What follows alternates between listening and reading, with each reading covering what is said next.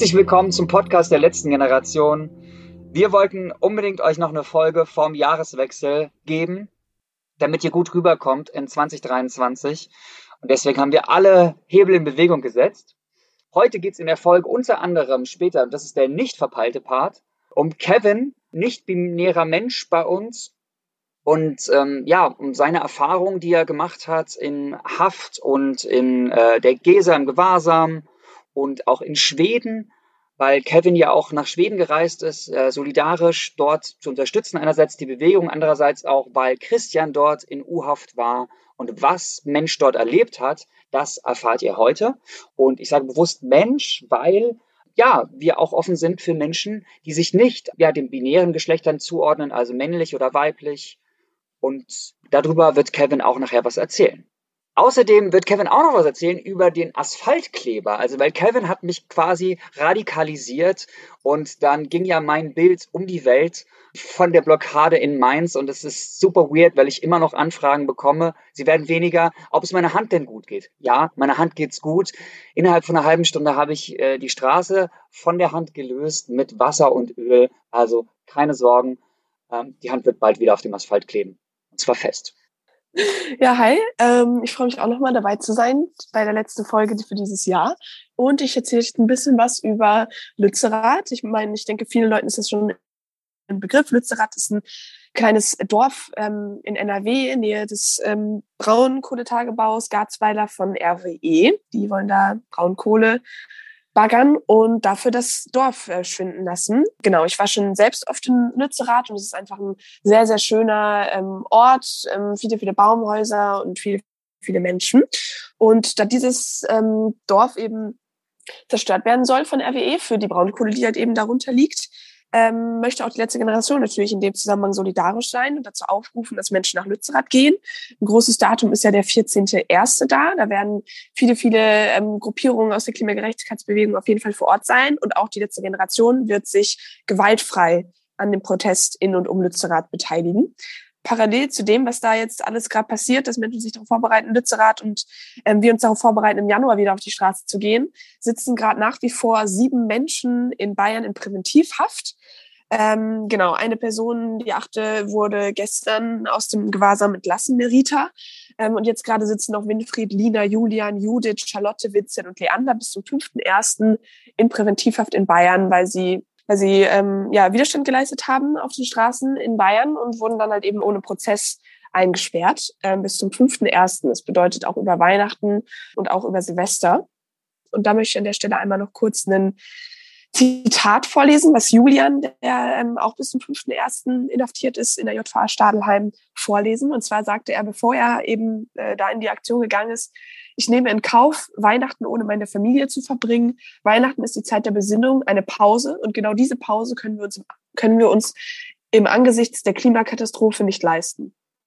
Das war ähm, so ein bisschen mit seinen Motivationen, warum er halt eben sagt, ja, wir, auch wenn jetzt Weihnachten, auch wenn jetzt Silvester kommt, ähm, können wir uns aber nicht leisten, die Klimakatastrophe auch nur zeitweise zu ignorieren und müssen halt trotzdem auf die Straße gehen. Und ihr könnt diesen Leuten auch Briefe schreiben.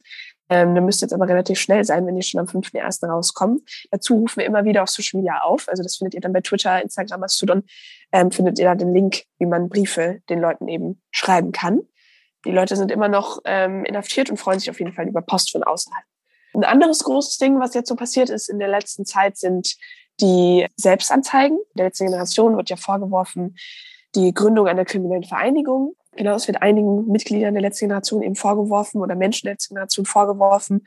Und wir haben halt eben gesagt, ähm, wir, also für uns ist klar, wir stehen mit Namen und Gesicht zu einer Aktion. Wir sind nicht die, die Kriminellen so, die wahren Kriminellen sind die, die unsere Lebensgrundlagen zerstören und nicht die, die darauf aufmerksam machen, dass unsere Lebensgrundlagen zerstört werden. Und deswegen sind wir alle die letzte Generation und deswegen haben wir eine Selbstanzeigenaktion gestartet. Das heißt, wir wollen der Staatsanwaltschaft Neuruppin, von der das ausging, so ein bisschen ja, die Ermittlung erleichtern, weil klar ist, wir, wir gehen auf die Straße, wir leisten zivilen Widerstand und das ist richtig. Und das werden wir auch weiterhin tun. Und da haben sich jetzt schon 1800 Menschen etwa selbst angezeigt in dem Zusammenhang. Und das Formular, das auch immer wieder auf Social Media, aber auch als Unterseite auf unserer Webseite zu finden ist, ist auch noch offen. Ich glaube jetzt ja bis bis zum ersten ersten denke ich, weil das weil, weil wir das am zweiten der Staatsanwaltschaft Europin übergeben wollen. Danke dir, Lina. Zeigt euch gerne selbst an, wenn ihr euch das zutrauen könnt und wenn ihr so eure Solidarität uns gegenüber zeigen wollt. Und sonst überlegt vielleicht auch, wie ihr gerade die nächsten Wochen und Monate verbringen wollt, weil es ist leider nicht möglich, gerade neutral zu sein mit der Situation und mit dem Zug, mit dem wir gerade auf die Klimakatastrophe zurauschen. Deswegen überlegt, könnt ihr die nächsten Pläne der, ja, die Pläne der nächsten Wochen und Monate vielleicht verschieben und euch jetzt dem zivilen Ungehorsam verschreiben, weil wir einfach jede Stimme gerade brauchen und jeden Menschen. Ja, das wollte ich euch noch so mitgeben und rutscht gut rüber. Wir sehen uns nächstes Jahr auf der Straße hoffentlich. Bis dann. Bis dann. Tschüss. Hallo Kevin, wie schön, dass du heute im Podcast mit dabei bist. Magst du dich kurz vorstellen und vielleicht auch einen Satz, wie du zur letzten Generation gekommen bist? Hi, äh, ja, ich bin Kevin, 31 Jahre alt, bin Informatiker und zur letzten Generation bin ich im Endeffekt gekommen durch äh, Vernetzungsarbeit. Ich habe eine europaweite Klimagerechtigkeitsbewegung mitorganisiert und da haben Lia äh, zusammen mit Henning ein Format vorgestellt, was ich Political Jiu-Jitsu nannte. Und daraus ist dann letztlich äh, der Hungerstreik entstanden und äh, auch die letzte Generation, wie wir sie heute kennen. Ah, großartig. Ich wusste gar nicht, dass, dass du da auch von Anfang an mit dabei warst. Wie cool. Du hast gerade schon das Internationale erwähnt. Da warst du ja auch im letzten halben Jahr ziemlich aktiv. Unter anderem auch bei der Tour de France und in Schweden. Wie hat sich das ergeben und wie war das? Sehr, sehr spannend war das. Also es hat sich im Endeffekt dadurch ergeben, dass ja, internationale Aktivisten, gerade eben aus Europa, eben auch insbesondere in Berlin mit uns auf der Straße waren und wir uns dann unterhalten haben äh, und Stück für Stück eben die Idee aufkam, die Idee und Theorie der Veränderung eben auch in anderen Ländern umzusetzen. Das haben wir dann unter anderem auf dem Weg zur Tour de France in äh, Dänemark gemacht es war sehr, sehr witzig, weil wir im Grunde genommen auf dem Weg die, die dänische Kampagne mitgegründet haben, uns da so ein bisschen verteilt haben, was wir machen.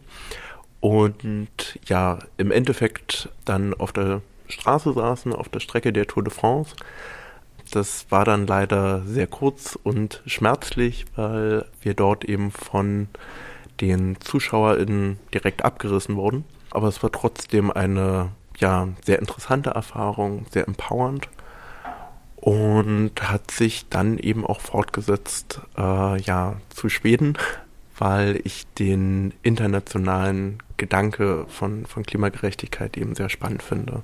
Also für das größte Problem der Menschheit brauchen wir einfach internationale Solidarität.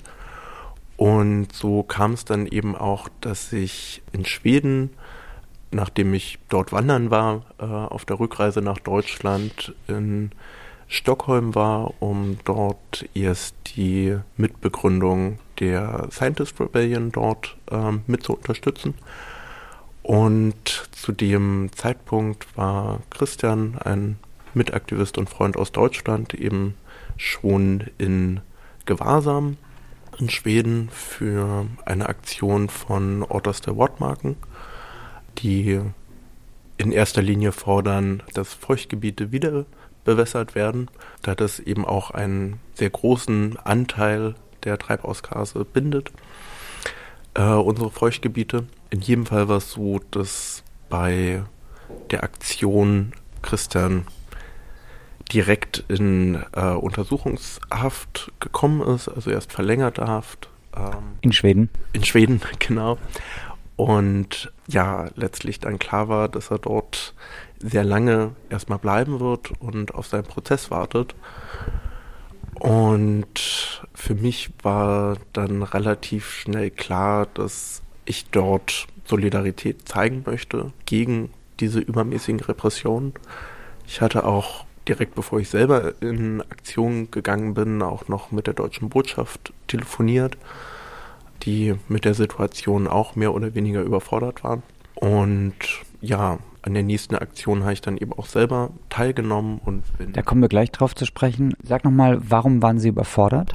Also überfordert schienen sie in erster Linie, weil es natürlich eine schwierige Situation war und ähm, ja, eben nichts ist, womit sich auch die Botschaft alltäglich beschäftigt äh, mit Klimaaktivismus. Und zum anderen ist gerade in, in Schweden oder Skandinavien insgesamt Klimaaktivismus gerade in Verbindung mit zivilen Ungehorsam nicht so verbreitet, wie wir das in Deutschland mittlerweile haben, sondern da ist das noch eine Randerscheinung gewesen, dass es dort eben ja nur einzelne Aktionen gab. Es gab noch kein einziges Urteil. Ähm, es gab mehrere Leute, die auf ihr Urteil gewartet haben, aber äh, es gab eben noch nicht die Routinen wie jetzt hier in Deutschland. Und dann hast du dich entschieden, ihm nachzufolgen, um auch was zu provozieren dort, eine Reaktion vom Staat, vom schwedischen Staat oder wie war das?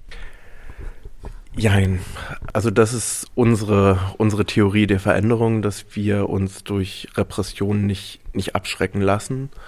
Und das war letztlich für mich ausschlaggebend, auch selber dort in Aktion zu gehen.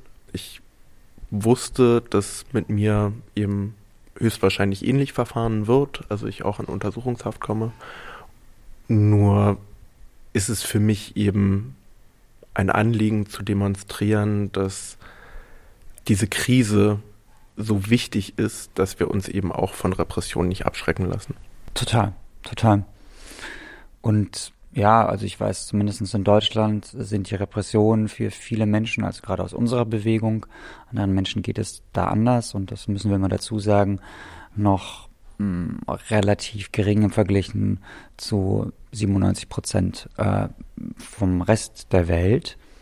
Mh, hm, wie war es denn dann im Gefängnis? Wie, wie ging das dann weiter?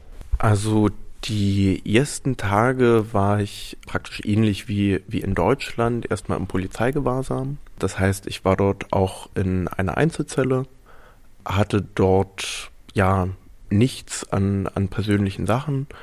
Das heißt nur, was ich, was ich am Körper hatte. Habe jetzt auch kein, kein Buch oder Schreibmaterialien dort bekommen.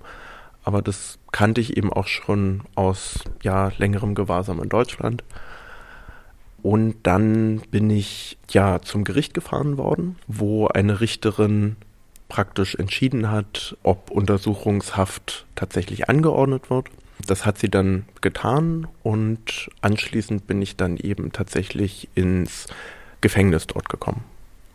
Wie ist, wie ist denn ja der Unterschied zu Gewahrsam hier in Deutschland und dort? Also im Vergleich zu Deutschland ist der Gewahrsam noch mal angenehmer, ähm, was so die Umstände angeht. Also die Zelle war wesentlich besser ausgebaut, als ich es jetzt insbesondere von Tempelhof kenne, wo wir ja am meisten im Gewahrsam sind.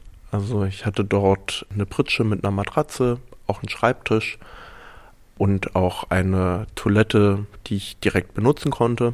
Und auch regulär wird in Schweden eben anders mit, mit Gewahrsam umgegangen. Also vor Christian und mir war die Regel, dass Menschen dort maximal bis zum Ende des Tages in Gewahrsam bleiben, ja über wenige Stunden hinweg und am Abend direkt wieder freigelassen werden. Und wie war es dann in Haft? In Haft war es für mich sehr schwierig, gerade in der, in der Anfangszeit, was jetzt weniger an den Umständen oder den Haftbedingungen allgemein lag. Also ich war dort in einem der modernsten Gefängnisse, was total spannend war ähm, auf, auf der einen Seite, weil zum Beispiel die Aufzüge, wenn wir unseren Hofgang hatten, funktionierte alles automatisch. Also man ist alleine in diesen Aufzug gestiegen, dann ist der praktisch eben, ohne dass eine Wärterin dabei war, hochgefahren. Auch die Türen zum, zu so einem kleinen Hof haben sich dann automatisch geöffnet. Und irgendwann, wenn die Zeit eben rum war, passierte das Ganze in eine andere Richtung. Also das war schon beeindruckend. Es ging mir trotzdem in der Anfangszeit ja sehr schlecht, weil ich dort in Isolationshaft war, gut eine Woche lang. Was heißt das? Isolationshaft heißt, dass ich praktisch in einem gesicherteren Bereich untergebracht war. Wie haben Sie das begründet? Also Begründung habe ich unterschiedliche gehört. Das Einzige, was mir logisch erschien, war Platzmangel. Das heißt, dass kein, keine andere Zellen frei waren. Ja, und dort hatte ich praktisch auch keinen kein Zugang zu anderen Häftlingen, mit denen ich mich austauschen konnte und war den ganzen Tag praktisch in dieser Zelle auch eingeschlossen. Ausnahmen waren der Hofgang, sofern er mir gewährt wurde, und ab und an mal äh, Sport oder die Dusche. Ab und an, wenn es dir gewährt wurde, was heißt das genau? Ähm, konkret heißt es, dass mir nicht jeden Tag ein Hofgang gewährt wurde. Einerseits, also es wurde unter anderem mit Stress begründet, dass es einfach vergessen wurde. Und ein anderes Mal wurde früh nicht weitergegeben, dass ich einen Hofgang möchte. Also man muss den jedes, jeden Tag beim Frühstück ja praktisch anmelden, dass man Hofgang möchte. Und das wurde dann einmal scheinbar nicht weitergegeben. Allerdings das Schwierigste war, dass ich eben während der Isolationshaft auch sehr eingeschränkten Kontakt hatte. Vor allem zu meinem Anwalt wurde mir teilweise der Kontakt sehr erschwert. Also ich hatte einen Pflichtverteidiger bekommen, der mich sehr gut durch diesen ganzen Prozess begleitet hat und mich auch jetzt weiterhin unterstützt. Kontakt zu anderen Personen auch draußen hatte ich gar nicht, wo ich in Isolationshaft war. Auch Briefe wurden nicht zugestellt. Das Schwerste war allerdings, dass ich keinen Zugang zu Medikamenten hatte. Also die wurden mir verwehrt. Und auch, ja, Gespräche mit der Botschaft wurden mir untersagt, äh, beziehungsweise wurden darauf gar nicht reagiert, als ich die verlangt habe. Es tut mir mega leid, das zu hören. Und es ist echt, boah, da bin ich wütend und, und traurig zugleich. Und ja, frag mich, wie, wie hast du das durchgehalten? Ähm, es war eine sehr schwierige Zeit. Ich habe mich irgendwann darauf eingestellt. Ähm, ich habe sehr viel meditiert. Ähm, das hat mir, glaube ich, am meisten geholfen, dass ich mittlerweile ja sehr gute Meditationspraxen habe und dass Kannst du davon was erzählen? Sorry, wenn ich unterbreche. Ja, klar. Also vor allem Metta-Meditation ähm, hilft mir sehr gut. Also es ist äh, eine Meditation, die stark aus dem Buddhismus kommt, wo es im Endeffekt darum geht, sich ja mit liebender Güte zu verbinden und die im Endeffekt der Welt zu wünschen, egal äh, was passiert. Und das stärkt immens das Mitgefühl und hilft mir auch in insbesondere in schweren Situationen, die ja dieses Jahr leider nicht selten sind, auch Verständnis für Personen aufzubringen, wo ich mich sehr ungerecht behandelt fühle. Wow. Hast du noch andere Wege gehabt, damit umzugehen?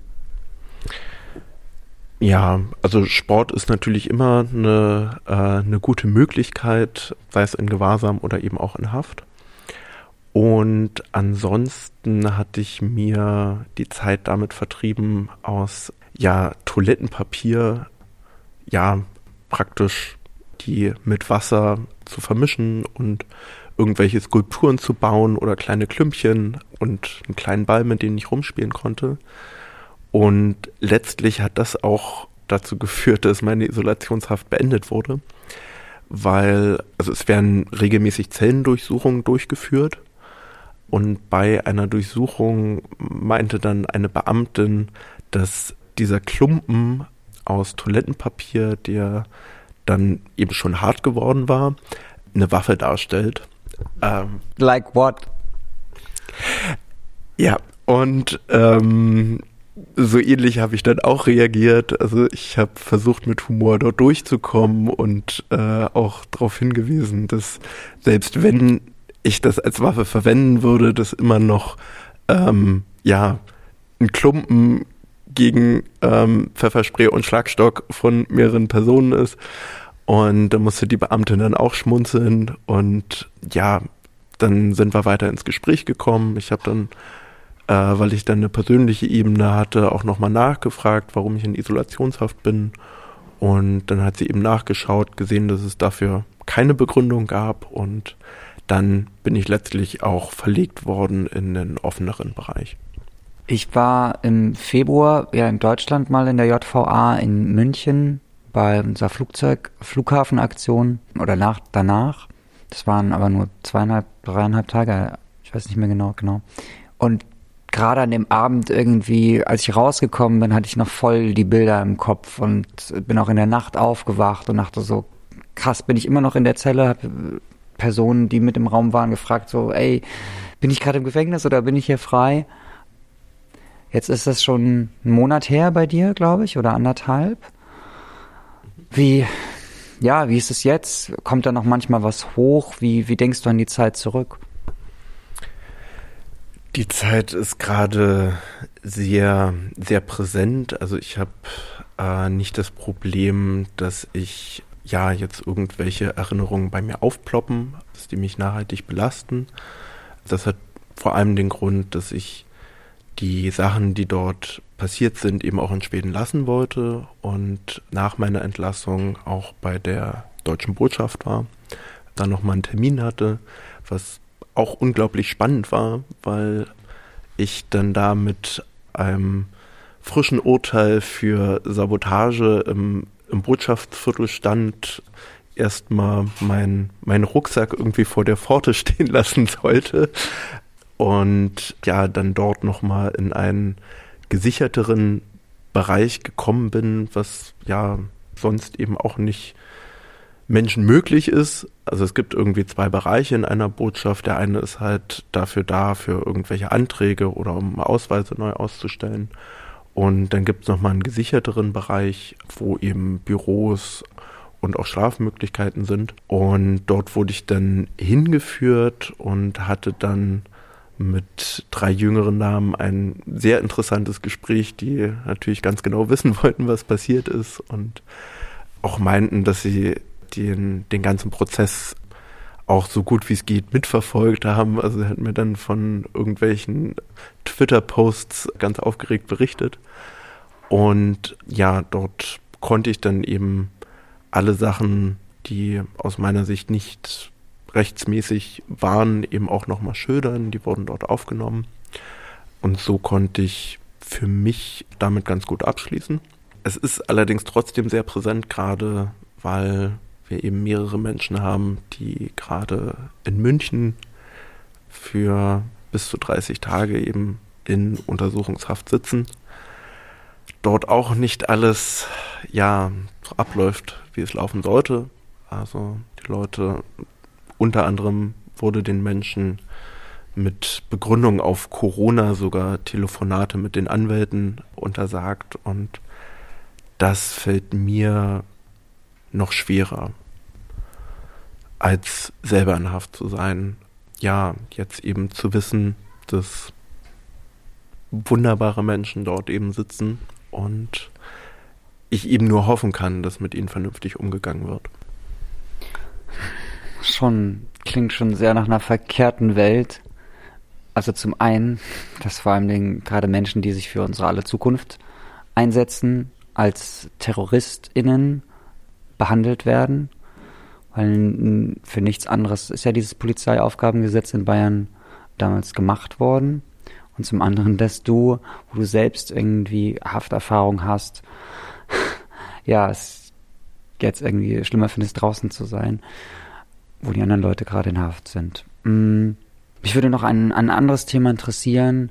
Du ordnest dich ja auch nicht den ja, binären Geschlechtern zu, also männlich oder weiblich, sondern bist nicht binär. Du hast gestern auch im Aktionstraining schon ein bisschen was dazu erzählt, wie das in Berlin in der GESA ist, wie du da behandelt wirst und wurdest und sag doch das gerne nochmal und auch wie das in Schweden damit umgegangen wurde. Also Schweden können wir kurz und bündig halten. Da wurde gar nicht darauf eingegangen. Und da habe ich es auch unterlassen, ja, da groß zu diskutieren und auf irgendwelche Rechte zu pochen. Ähm, weil, Warum? Ah, ja. Weil einfach die Situation für sich schon immens überfordernd war. Und für dich oder für sie oder für wahrscheinlich für beide, aber ähm, dass es für mich äh, so schon überfordernd war, äh, war für mich da ausschlaggebend, nicht auf irgendwelche Rechte zu pochen, was eben ja eine gesonderte Behandlung angeht. Ja, in Deutschland sieht das Ganze anders aus. Insbesondere in Berlin haben wir da sehr gute Fortschritte gemacht. Es ist, also ich hatte auch schon Aktionen weit vor der letzten Generation und das ist immer wieder ein Thema, gerade eben bei der Durchsuchung, was eben auch eine ja unheimliche psychische Belastung ist, die es ohnehin schon ist, wenn dort in den Intimbereich eingegriffen wird. Ja, und als nicht-binäre Person ist das eben nochmal was anderes. Allerdings, ja, hilft hartnäckig bleiben und auf seine Rechte bestehen. Also inzwischen die letzten Erfahrungen, die ich jetzt in Berlin hatte, ist, dass wenn ich es eingefordert hatte, ich nicht rechtswidrig durchsucht wurde von irgendwelchem Personal, was gerade da war, sondern da war es entweder so, dass dann ein Arzt diese ja, Untersuchung des Intimbereichs vorgenommen hat und äh, das ist dann wiederum okay. Es ist äh, nicht ganz okay, aber es ist eine Zwischenlösung. Und was tatsächlich okay war, war die letzte Erfahrung, als ich in Tetam durchsucht wurde, weil oder eine Durchsuchung anberaumt wurde, weil dort auf die Durchsuchung verzichtet wurde und die Zellentür einfach offen gelassen wurde. Dann wurden dort zwei ja, Beamte vor der Tür postiert mit denen ich mich dann auch noch ein bisschen unterhalten habe und die praktisch, ja, also was genau deren Aufgabe ist, weiß ich nicht, aber offiziell wahrscheinlich, dass ich nicht irgendwelche gefährlichen Gegenstände aus meiner Unterhose hole und dort irgendwas mache. Also ich frage mich da gerade so jetzt, ähm, gibt es denn keine nicht-binären Personen bei der Polizei in Berlin? Ist das so binär quasi? Leider ja. Also das sagen auch die, die Beamten selber, dass eben keine, keine nicht-binären Personen jetzt für die Durchsuchung zur Verfügung stehen und im Zweifelsfall sie das eben selber durchführen müssen, im Zweifelsfall dann eben auch mit Zwang.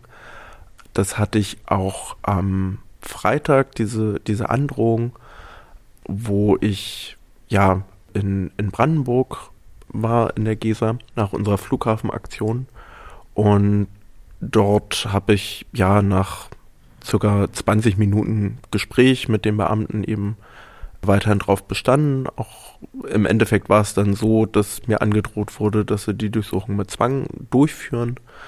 Das wurde dann scheinbar nochmal mit einer höheren Ebene rückgesprochen. Und im Endeffekt wurde dann aber darauf verzichtet. Und ich kam dann eben auch ohne Ganzkörperdurchsuchung in die Sammelzelle. Ja, voll gut, dass du da so auf deinem Recht bestehst und das auch schaffst, das ähm, durchzubringen immer wieder. Und an alle PolizistInnen da draußen, wahrscheinlich gibt es bei euch auch nicht-binäre Personen, traut euch, kommt raus und macht das vielleicht so auch anderen Menschen, die mit euch zu tun haben, leichter, ihre Rechte durchzukriegen. Mm, du bist auch unser Klebespezialist. Magst du vielleicht ein, zwei Worte dazu erzählen? Du hattest gestern im Aktionstraining, das halbe Aktionstraining, ähm, Asphalt oder Straße mit an der Hand. Wie verrückt ist das denn bitte? Ja, also ich äh, hatte während des Trainings noch ein Stück von einer BHB 113 an der Was Hand. jetzt ins Museum kommt. Also, ja, höchstwahrscheinlich. Oder es wird zu einem Kunstprojekt. Mal gucken. Ja, ähm, im Endeffekt, wie ist es dazu gekommen? Also mir wird in der Regel sehr schnell langweilig und ich mag keine Routinen, was so einige Probleme mit sich bringt.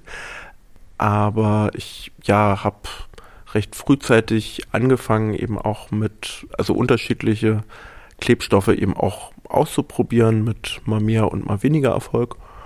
Und als ich dann direkt aus Schweden zurückgekommen bin, ja, wurde dann das erste Mal die Straße aufgemeißelt. Das war allerdings für eine Aktion von Extinction Rebellion während der Rebellion Wave. Und seitdem habe ich es ja immer wieder probiert. In Berlin bin ich dann häufig mehr oder weniger abgerissen worden von den Beamten. Ja, und jetzt am Freitag war es eben so, dass ja über mehrere Stunden hinweg verschiedene Sachen probiert wurden. Also mit Speiseöl natürlich dem Standard am Anfang. Ich weiß nicht, was sie alles ausprobiert haben, zwischenzeitlich auch Aceton.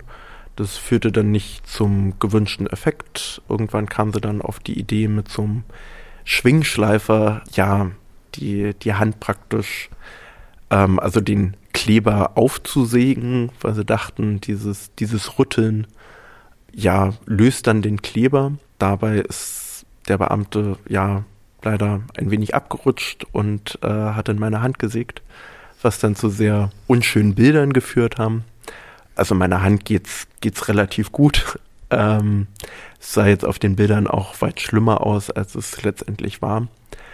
Ja, und um dann größere Schäden eben noch zu vermeiden, wurde dann letztlich eben ein Stück Straße von der Autobahn eben aufgesägt und ich wurde dann praktisch mit Hammer und Meißel freigestimmt. Wow. Ich lasse das einfach mal so stehen. Und abschließend sag mir noch was, wo stehen wir gerade in Bezug auf Vernetzung mit anderen Klimagerechtigkeitsgruppen, weil du da auch aktiv bist? Ja, die Vernetzung läuft gerade wunderbar. Es ist ein Träumchen. Ich bin ja Koordinationsperson für die Vernetzung mit der Klimagerechtigkeitsbewegung bei der letzten Generation. Und wir erleben gerade unglaublich viel Zuspruch und Interesse natürlich sowieso. Allerdings auch lange vor dem Medienrummel. Also es hat sich schon, ja, bevor wir jetzt so präsent in den Medien waren, ja, eine Änderungen gerade bei den, bei den For Future Bewegungen ergeben, dass sie sich auch offener gezeigt haben gegenüber zivilen Ungehorsam und da äh, sehr tolle Gespräche, Vernetzungsmöglichkeiten entstanden sind. Also wir waren unter anderem auf einer For Future Konferenz eingeladen, was ein ja sehr, sehr tolles Gefühl ist. Super. Dann danke ich dir. Und bis bald wieder auf der Straße im Training oder hoffentlich nicht im Gefängnis. Ja, bis bald. Dankeschön.